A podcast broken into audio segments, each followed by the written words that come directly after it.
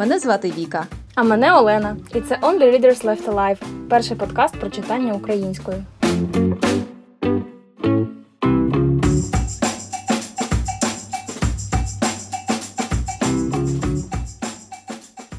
Сьогодні ми вирішили поговорити про таку досить цікаву особисто для мене тему, як хорор і містична література.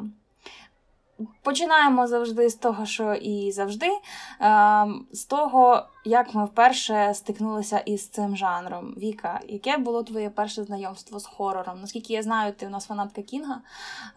Як ти познайомилася з паном Стівеном? Е, ти знаєш, от найперша книжка, яку я прочитала, мабуть, навіть не можна її назвати хорором. Це такий психологічний трилер, як ну, як ти казала. Це була книжка Мізері про відомого письменника, яко, які, якого спіткала його фанатка, можна так сказати. Він згубився на машині, десь у нього закінчився бензин, і він побачив таку хатинку в лісі, вирішив піти подзвонити. Ну і потім там розвивалися всі події так дуже цікаво з точки зору психології фанатки, з точки зору психології відомого автора. Але у цьому творі не було е, жодного, жодної, як ти кажеш, містики або. Ну, все було як в реальному житті, це все реально могло статися.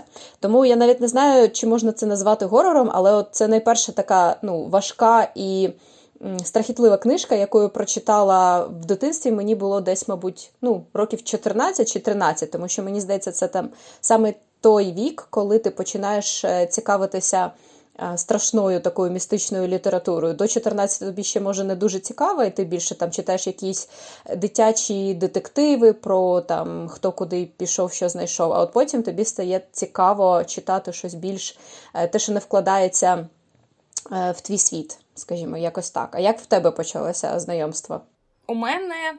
Взагалі, перше моє знайомство із хорором, я вже так пригадувала, сталося десь років у 13. Мені у таборі дала почитати книжку е- дівчинка з мого загону. Е- Пізніше я вже прогуглила, що це був Ламлі Брайан з глибини е- збірка. І, ну, Тому що я обкладинку навіть пам'ятаю, як, як вона виглядала.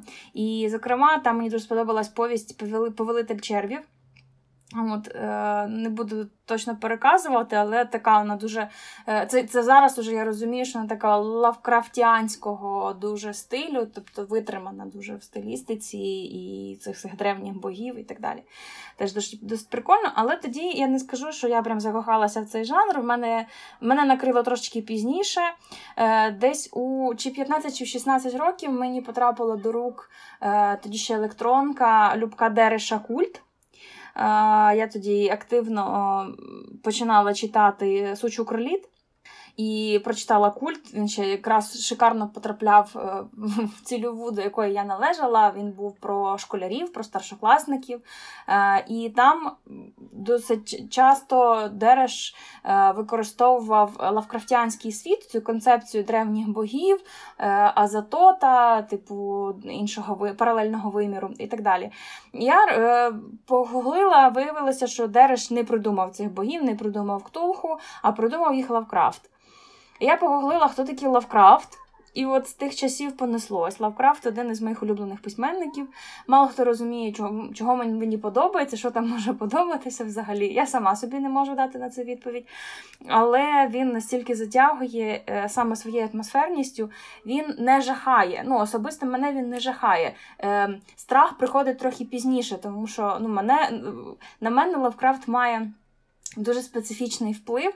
Мене глючить у вісні після Лавкрафта. Мені реально сняться ці всі моторошні е, образи. Тому що мені здається, коли ти читаєш е, образи, які він виписує, настільки фантасмогоричні, настільки не прив'язані до реальності, що тобі свідомість вибудувати їх образ практично не може. А от підсвідоме, коли ти засинаєш, справляється з цим на ура. І в цьому особливий цимес. Е, через те, що у Лавкрафта саме ці всі древні божества проявляють, проявляються через людський сон. Та, типу, Ктулху починали бачити митці у вісні і починали там прокидались, починали його писати, починали його ліпити і так далі, тому що підключалась підсвідомість. І якось іноді, коли мене накриває, я черговий раз перечитую його оповідання, е, то мене реально наганяли ці відчуття у вісні. Я думала, може Лавкрафт таки десь і був правий, може дійсно ці всі полінезійські боги дійсно існують і зараз сплять на дні океану, просто являються нам всім у сні. До речі, я хотіла додати щодо цих всіх методик, так, які використовують автори. Ти розповіла про Лавкрафта, як він да, описує, про що він пише, і те, що воно проявляється у вісні. Я от просто задумалася, чому мені подобається Кінг, тому що він спочатку майже кожну свою книгу починає ну, з реального світу, звичайного, абсолютно, якомусь маленькому містечку, всі живуть, все, ну, навіть така ну, документалістика. Пішов туди, зробив те. От, І він вписує цей свій потім вже хорор ну, в звичайну, скажімо, в звичайне життя. Тому ти спочатку починаєш читати це просто як книжка, книжка, книжка, і потім воно пронизує, пронизує це якимось новою містикою чи чи жахом, і тому ти знаєш, ти навіть не одразу розумієш, що ти читаєш хорор. Оце мені подобається, що ти спочатку ти не розумієш, на якому етапі тобі стає страшно. Тому що ну тут же ж тільки що він просто машиною під'їхав до там магазину, а через там хвилину вже щось трапляється. Оце мені подобається більш за все, тому що він дуже-дуже плавно підводить до цих своїх історій. Оце мені дуже подобається у нього. Мені здається, що це взагалі один з таких лайфхаків або методів Лав... Е, фу, Лавкрафта Кінга. Е, вибудовувати страшне це плавно вводити його в реальність. Тому що коли. Щось страшне відбувається в далекій-далекій галактиці, то тебе так не зачіпає. А коли ти можеш навіть уяв... ну, припустити, що це може статися з тобою або там з твоїми близькими, саме цей елемент найбільше жахає, тому що настільки плавно вплетений елемент страшного. В дійсність, що це не може не лякати. Саме це от близькість смерті, близькість страшного. Е, Взагалі, як на мене, то в чому складність е, поділу між жанрами, між містикою, між е, хорором, між е, трилером. В принципі, я думаю, що у літературознавців припускаю, що є на це відповідь, а нам, простим смертним, залишається лише припускати, що. Хорор, ну, як на мене, хорор відрізняє наявність страху смерті і намагання героїв втекти від цієї смерті, вижити е, в будь-який спосіб. І друге це наявність паранормального. Тобто, е, коли е, в тексті діють виключно люди, у яких там проблеми з психікою, або е, ну, зазвичай проблеми з психікою, коротше кажучи, коли людині загрожує інша людина, не привид, не демон, не ще щось, то це скоріше для мене трилер. Якщо, е, відповідно, демон привид і т.д., це скоріше хорор. Якщо демон привид і т.д. присутні в тексті, але вони не загрожують життю людини. Це насамперед містика. Це такі, е, це я так припускаю. Хоча, в принципі, ці жанри йшли пліч-опліч історично, і якщо там зануритися в витоки хорору, Якщо копнути, в принципі, міфи, легенди, казки, то там моторошного і цього страху смерті було повно. Фішка в тому, що людство трошки інакше ставилось до смерті, в принципі, тоді. Зараз наша культура побудована на тому, що ми депривовані від досвіду е, спостерігання смерті. Для нас це щось незвичне і народження і смерть, тому що народження відбувається е, частіше за все в якому, в якомусь, якомусь відмежованому просторі, тобто, наприклад, в лікарні. Так само і смерть частіше відбувається десь подалі від людських очей або в обмеженому колі людей. От, І тому і е, так само і похорони сприймаються для нас як щось те, що випадає, да, щось незвичайне, те, що випадає з нашого звичайного буденного досвіду. От. Цього у більш давніх людей не було. Чим далі розвивалася культура, тим чим далі вона відсувала від себе е, цей досвід е, смерті. А, ну і крім того, ми ж говоримо не тільки про природню смерть, але й про смерть від воїн і так далі. Чим менше в нас в нашому житті е, по тривалості історично тривали війни, тим знову ж таки цей досвід від нас відсувався. Але бажання його переживати віддалено нікуди не дівався. Тому нам цікаво, наприклад, ну на підсвідомому рівні це треба визнати. Нам цікаво дивитися новини з гарячих точок. Нам е, це як хворий зуб. Нам неприємно, але ми продовжуємо сприймати. Ми відкриті до інформації про терористичні акти, про війну і так далі. Ну така людська природа. І в цьому плані, коли розвивалася цивілізація, і цей досвід від нас відсувався, віддалявся, тим більше література прагнула його е, трохи законсервувати, затримати в тексті. Тому мені здається, і розвинулась, е, розвинулась такого роду література. Звісно, що величезний крок в цьому зробила е, література 19 століття, романтики. Вони переважно все-таки говоримо більше в тому плані про містику, тому що там було менше, трохи менше страху смерті, але було більше е, паранормальних істот, тому що був фольклорний матеріал. А пізніше, 20 століття, мені дуже сподобалося, чого власне у нас народилася ця тема. Спочатку ти прочитала, потім дала прочитати мені Ростислава Сенківа уроки кольора, е, короля жахів. І там є дуже кльовий розділ про історію хорора. І от він, зокрема, говорить про те, що в 40-х 50-х майже не було хорору тому що е, досвід смерті був ще дуже дуже близький, тому що люди пройшли крізь е, Другу світову. Вони бачили смерть поруч з собою, і їм було не до того, щоб стикатися з нею ще й в літературі. От коли вже трошки ця вся історія пішла на спад, знову там в 60-х е, черговий бум хорору, черговий бум трилерів. До речі, я хотіла додати щодо витоків. Я зрозуміла, що насправді, мабуть, мій перший досвід е, був це казки братів Грім, тому що вони до мене потрапили в оригінальному виді. Я не знаю, як я так. Е, ну, Знаєш, для нормальним дітям, е, хорошим дітям е, вони отримують казки братів Грім вже перероблені такі для дітей, а я отримала в оригіналі. От, і до речі, Кінг, мені здається, ніде не згадує про ці казки. Хоча насправді ну, вони дійсно, ну це дійсно хорор.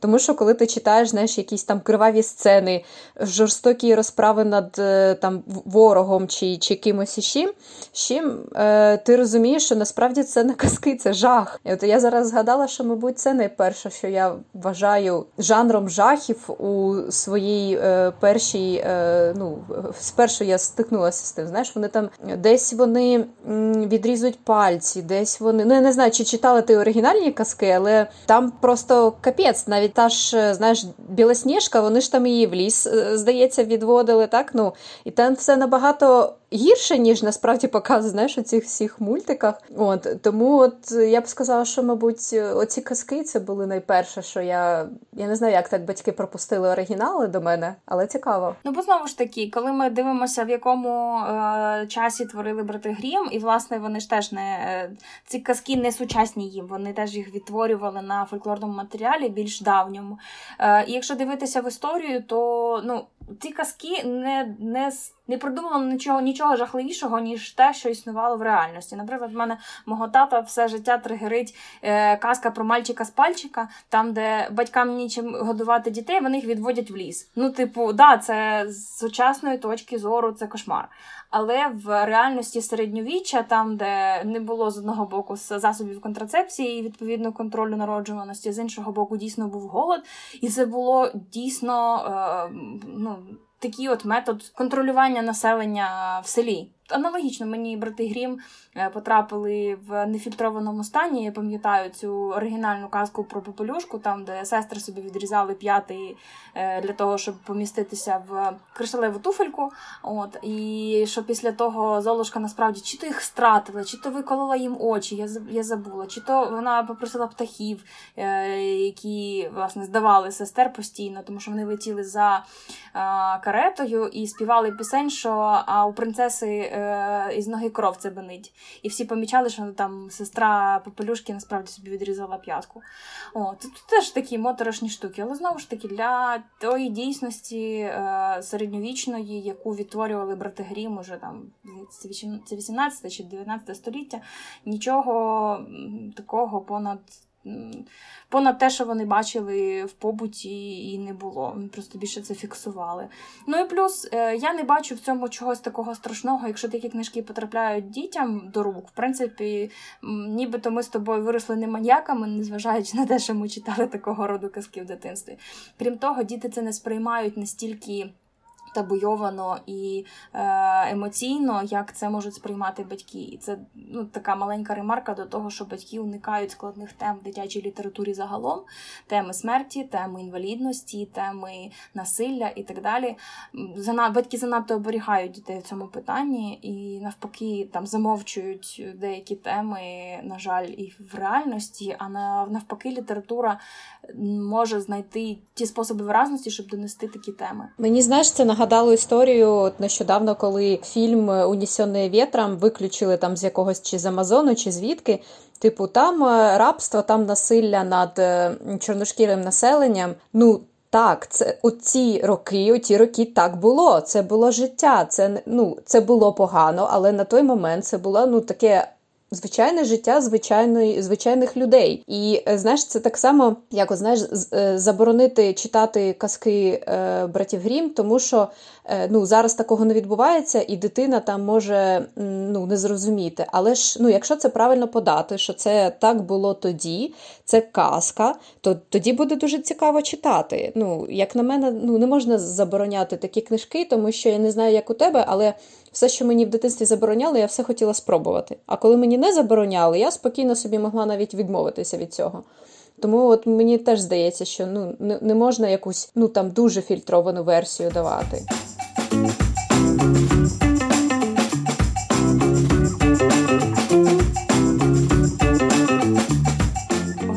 Про те, що в 19 столітті було досить багато написаного романтиками пов'язаного з містикою, тому що романтики викопували фольклорний матеріал і е, використовували його для створення дуже класних атмосферних творів. Якось в українській літературі насправді ця ця е, традиція також є. Традиція готичної романтичної прози, е, яка практично не відображена в, в програмній літературі. Я зараз сходу пригадую хіба що тільки причинну е, Шевченка, яку ми читали, там, де є ці містичні елементи, хоча їх значно значно більше. І е, якщо покопатися в тому, що виходило на українському ринку, е, є офігенна серія готика видавництва Піраміда, тому що ну, цю серію, мабуть, буде важко вже зараз знайти в папері, і мені пощастило її колись читати бібліотеці, плюс у мене є одна книжка особисто. Серії десь років 15, але там шикарна мала проза українських романтиків е, з кінця, здається, ні, де е, з початку 19-го до початку 20-го століття це трилогія цих оповідань. І я маю сказати, що там досить круто виписані е, саме містичні моторошні історії там, де е, фольклорний матеріал поєднується з абсолютно такою європейською готичною традицією. Е, там навіть, зокрема, є і оповідання Захір Мазаха, тому що е, фан-факт, він здається народився в Чернівцях. От, Так що теж він частково і український автор, він багато теж про про Україну писав. Зокрема, от є одне із оповідань, в якому е, дуже чітко прослідковується власне його і мазохізм. Е, але головною героїнею там є ну, хтось на зразок чи то е, сукуба, чи то вампіра. В курсі всі практично, що є такі е, є подібні містичні твори Гоголя. Е, не тільки вони самі по собі круті, але й по тому, які образи, наприклад, образ Вія, вони ввели в загальну цю всю містичну хорорну культуру, тому що Вій персонаж на рівні Дракули, наприклад, що він більш трохи локальний, однак він дуже дуже самобутній. І ще досить цікава штука, мені здається, це такий культурний е, аспект, те, що у українських містиків, е, українських авторів готики, е, ну, великий шматок їхніх творів належить історіям, пов'язаним з євре... пов'язаним з євреями.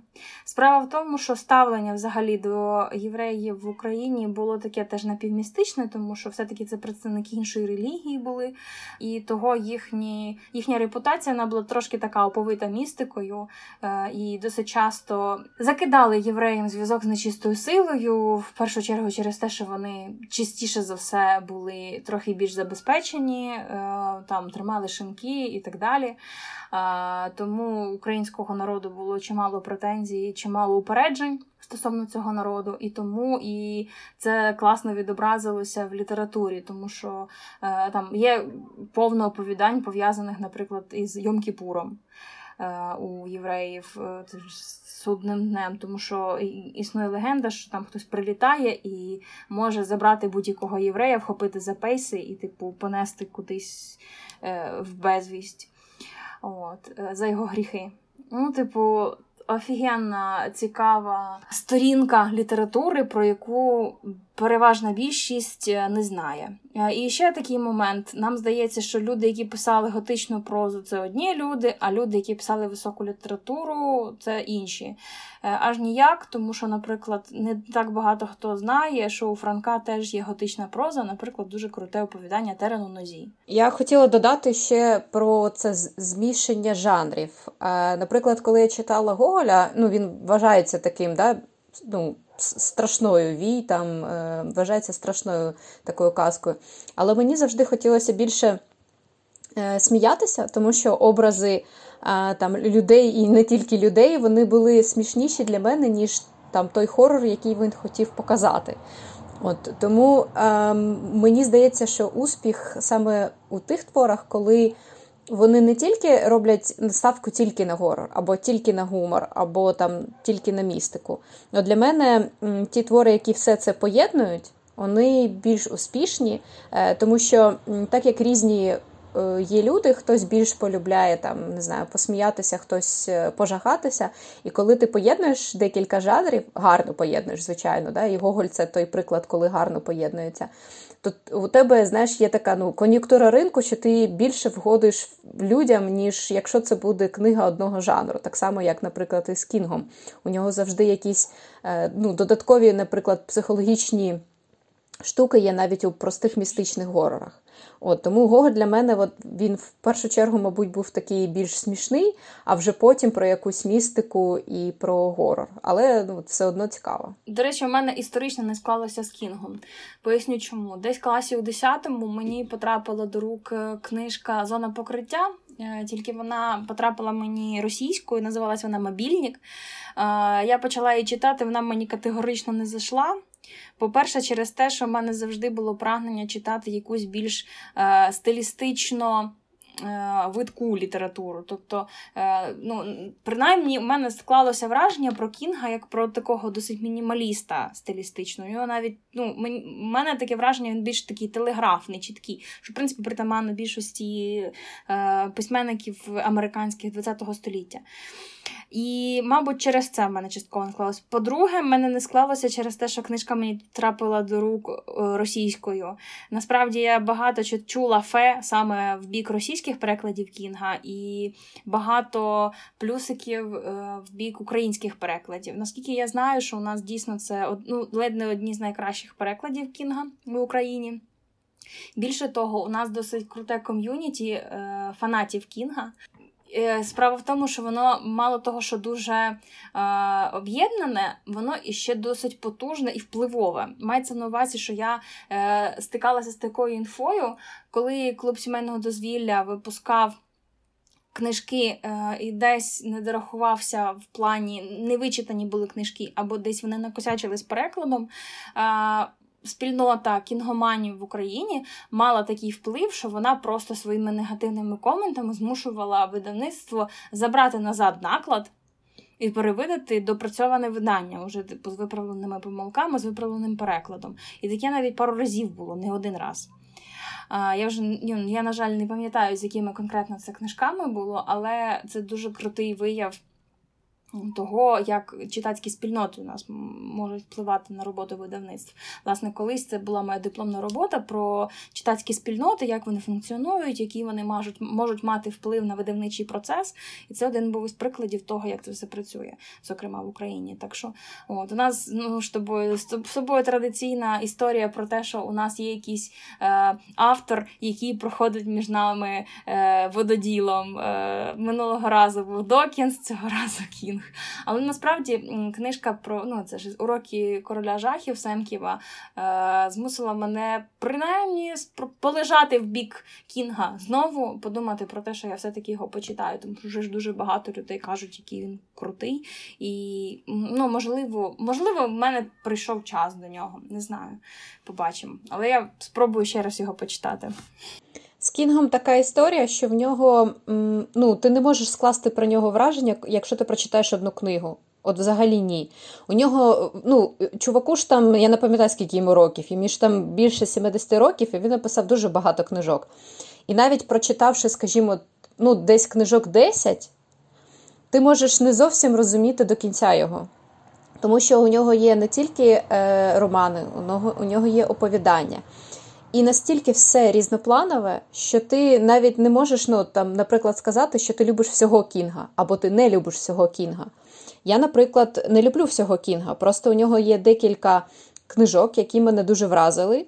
Е, тому я тобі просто рекомендую обрати для себе там дві-три книжки в різних е, жанрах Кінга. От навіть знаєш, так звучить різні жанри Кінга. Але дійсно, от я так його сприймаю. Що у нього, як ти кажеш, є просто трилер, коли все, що відбувається, може з тобою вийти і в нормальному твоєму реальному житті. Є містика, а є жахи. І тому я просто тобі рекомендую обрати там дві-три книжки, які б тобі, тобі дали якесь ну, повне враження про нього. Тому що я ж кажу, я не можу сказати, що мені подобається весь кінг. Ну, ні. І я хотіла ще додати щодо стилістики. Тут знову ж таки ми повертаємося до тієї теми, навіщо ти читаєш. Якщо ти хочеш прочитати, отримати якесь враження від гарної мови, стилістично прописаних е, речень і таке інше, то от мені здається, що це ну, рідко про горор. Горор це емоції. І якщо от Кінг пише дуже просто, от короткі речення, дуже короткі, це його одна з його фішок, з того, що я там пам'ятаю. От, е, І у нього немає завдання вразити тебе стилістично чи показати, як класно він знає англійську, чи там в перекладі вже українську. У нього завдання тебе шокувати і налякати. І з цим він справляється на 100%. Тому ну, е, не треба в ньому шукати того, чого він е, ну, не в змозі дати, скажімо так, от і все.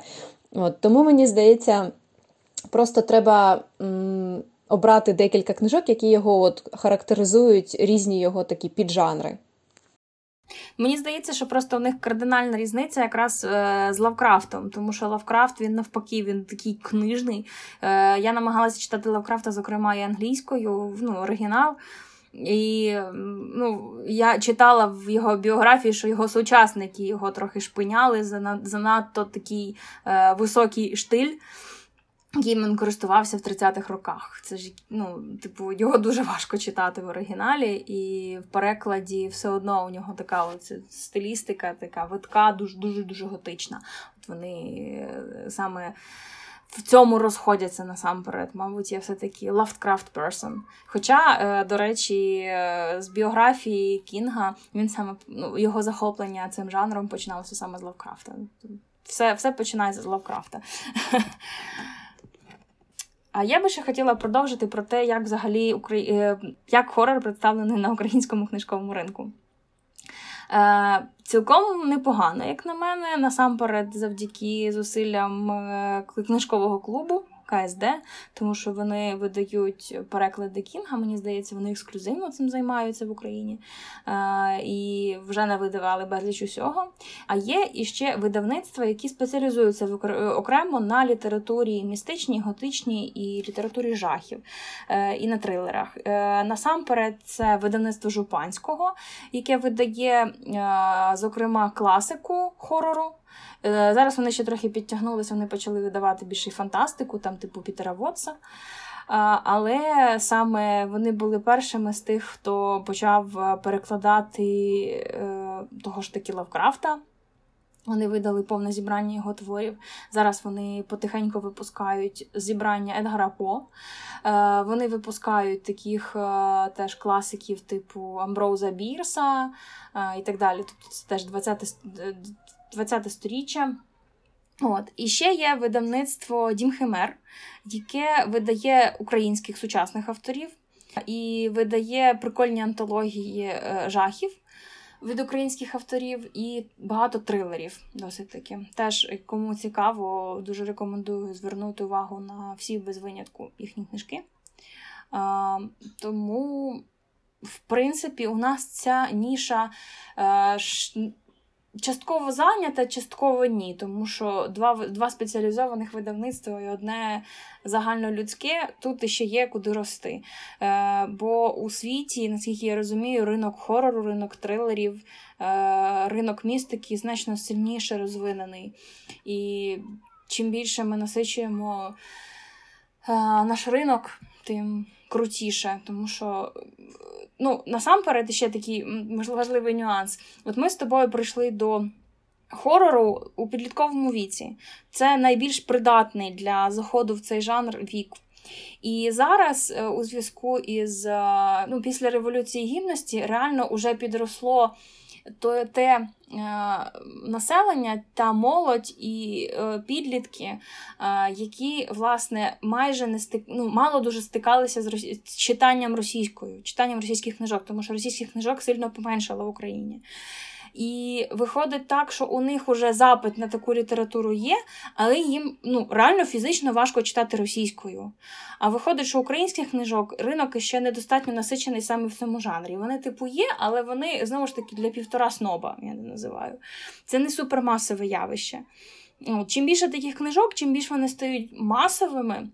І доступними підлітку е, з кількох е, боків мається на увазі і територіально доступними, тобто, щоб дитина могла, не запарюючись, піти в книгарню і купити цю книжку, і в тому числі фінансово, тому що на якісь, щоб це можна було купити на якісь кишенькові гроші.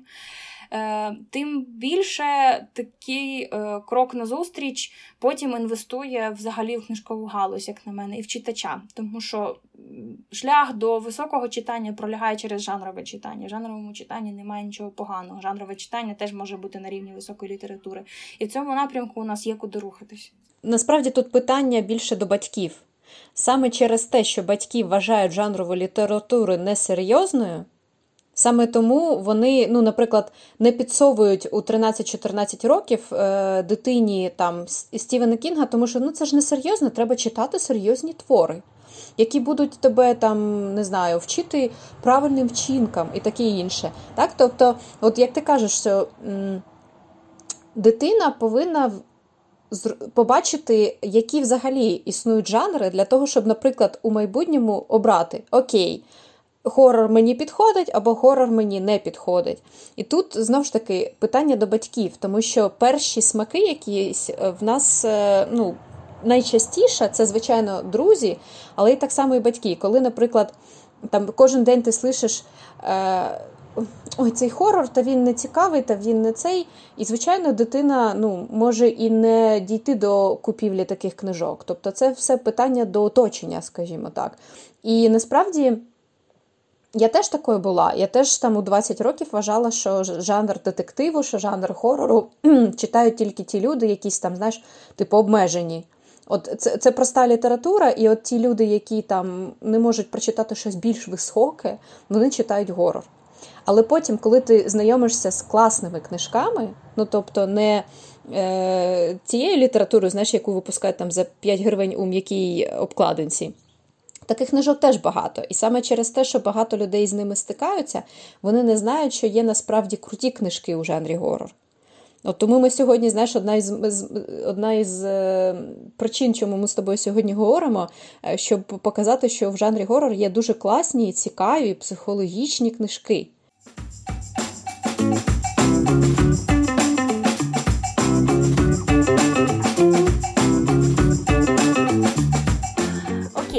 Тоді давай, може, перейдемо до книжкових порад. Мабуть, спробую почати. Е, для мене було приємним відкриттям знову ж таки тій книжці е, Уроки короля жахів стосовно того, що Ніла Геймана, деякі його твори також зараховують до хорору. Е, і я, власне, саме з Ніла Геймана почну свої рекомендації. Е, коли ти говорила про те, що є, типу, таке трохи упереджене ставлення до певних жанрових творів, типу, та, це читають тільки ті, хто не потягнуть серйозну літературу, у мене було таке упередження стосовно коміксів. До мого безпосереднього знайомства з коміксами за Нілом Гейманом. Власне, того моя перша рекомендація це Ніл Гейман, Сендмен. Зокрема, в мене моя улюблена все-таки це перша частина прелюдії ноктюрни. Ем, це серія, здається, з 14 книжок. Зараз в Україні видано чи 5, чи 6 е, українською. От, Почати, само собою, слід саме з першої, там, де відбувається знайомство з Сендменом. Сендмен або пісочний чоловік це такий е, фольклорний образ е, істоти на зразок Олі Лукої. Типу, істота, яка приходить е, для того, щоб людина, зокрема дитина, заснула. Чому пісочний? Тому що е, це здається десь це десь з європейської культури. Е, тому що у нього є мішечок із магічним піском, який Сендмен сипле в очі, і очі починають злипатися, людина починає засинати. І Сендмен близький е, родич смерті. Саме цей комікс Сендмен він дуже крутий із точки зору сторітелінгу. І дуже крутий е, елементом моторошного. Там, зокрема, є одна сцена, частина, яка вважається наймоторошнішою і найкривавішою сценою взагалі в історії коміксів. Частина називається «72 години. Не буду розкривати всіх карт, але вона вартує того, щоб її прочитати, тому що ну, липке відчуття страху це те, що реально буде переслідувати того, хто читає цю частину. Е, В цілому, сам комікс він скоріше містичний, такий готичний, але саме цей фрагмент він хорор в чистому вигляді. Ну, вибач, але я традиційно буду рекомендувати Кінга. Е, все та ж е, книжка е, Мізері. До речі, є непогана екранізація. Я зазвичай не люблю екранізації, зазвичай вони виходять гірші, ніж книжки, але ця дійсно ну, має сенс. Ну і звичайно, це, мабуть, багато хто вже також бачив хорошу екранізацію фільму це Зелена миля. І там є містика, там є сверхъестественне, так сказати. Але знову ж таки, це більше про е, відносини між людьми, е, якусь довіру або недовіру.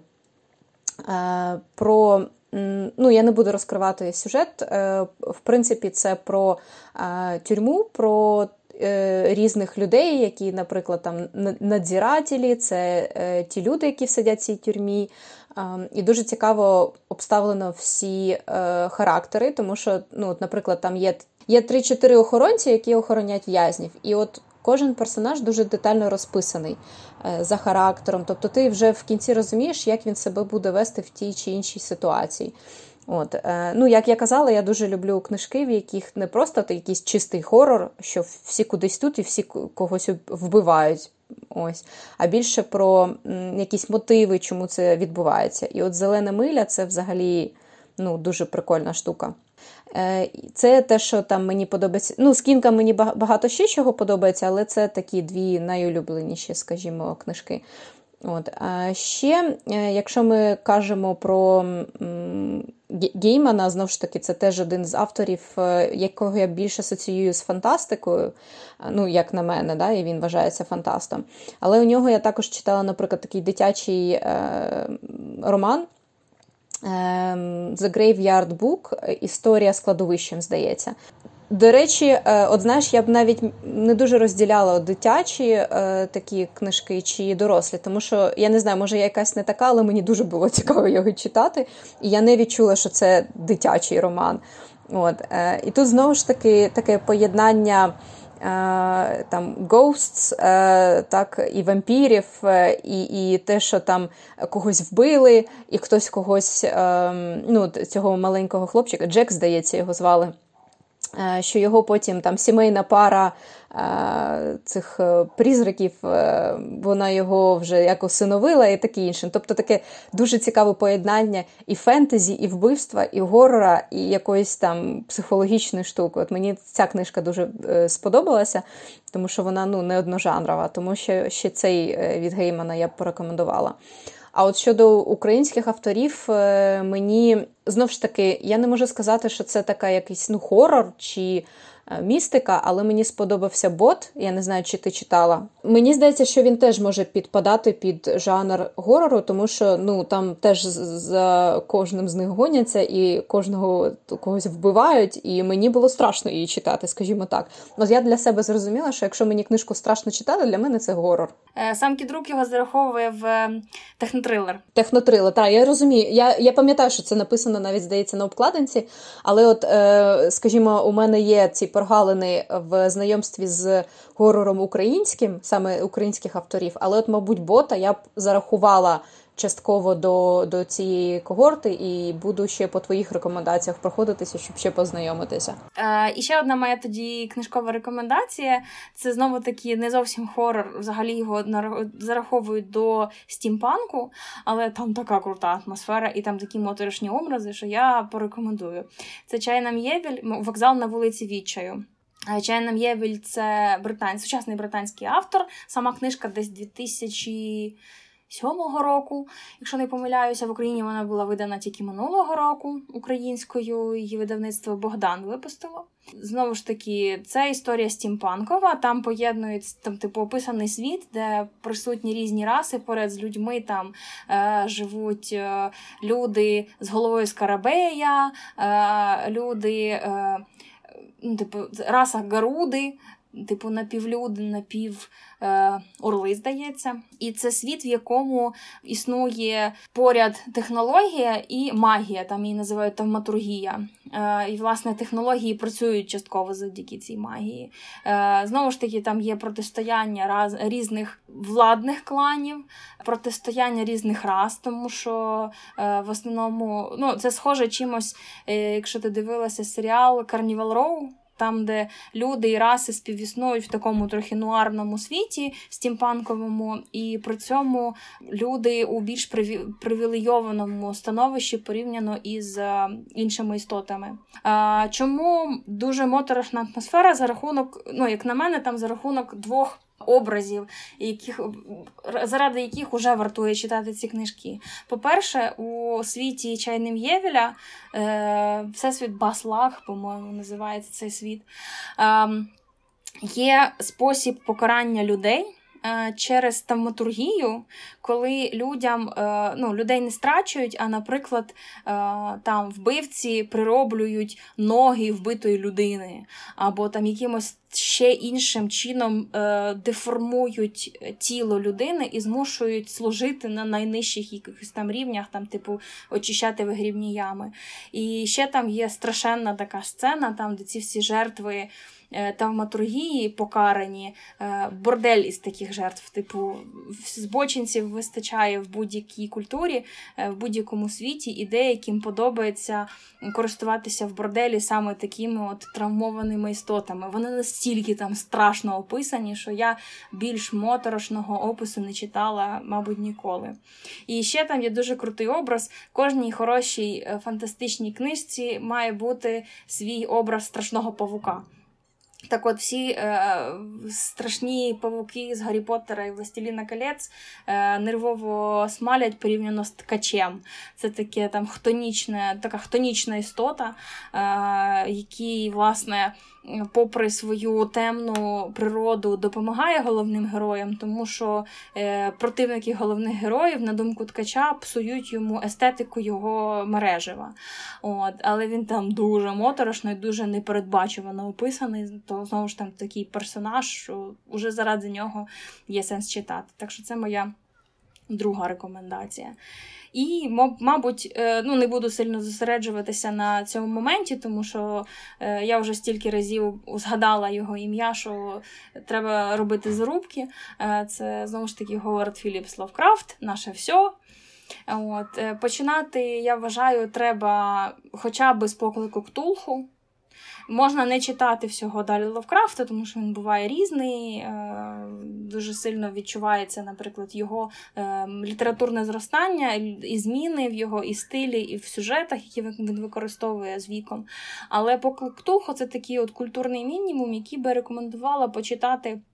Всім, навіть тим, хто не має особливих почуттів до жанру хорору, тому що Ктулху, як образ поп-культури, він настільки круто вже там засів, вріс, і зрозуміти, звідки це взагалі взялося, і хто такий Абуаль Хазред, і хто такий взагалі Ктулху, і чого він Хтаган. От, е, Можна це, звісно, погуглити, а можна прочитати коротке, але дуже сильне оповідання.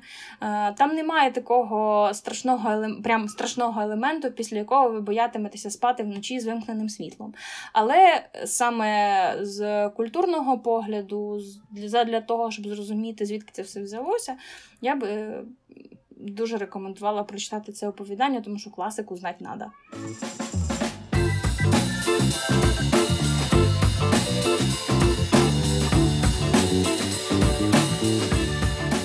У вас є цікаві теми для обговорення або спікери для спілкування? Напишіть нам, і, можливо, наступний випуск ми створимо завдяки вам. Підпишіться на нас на Apple Podcasts, Google Podcasts чи SoundCloud. Попереду цікавіше. З вами були On the Readers Left Alive. Слухайте, читайте і буде вам щастя!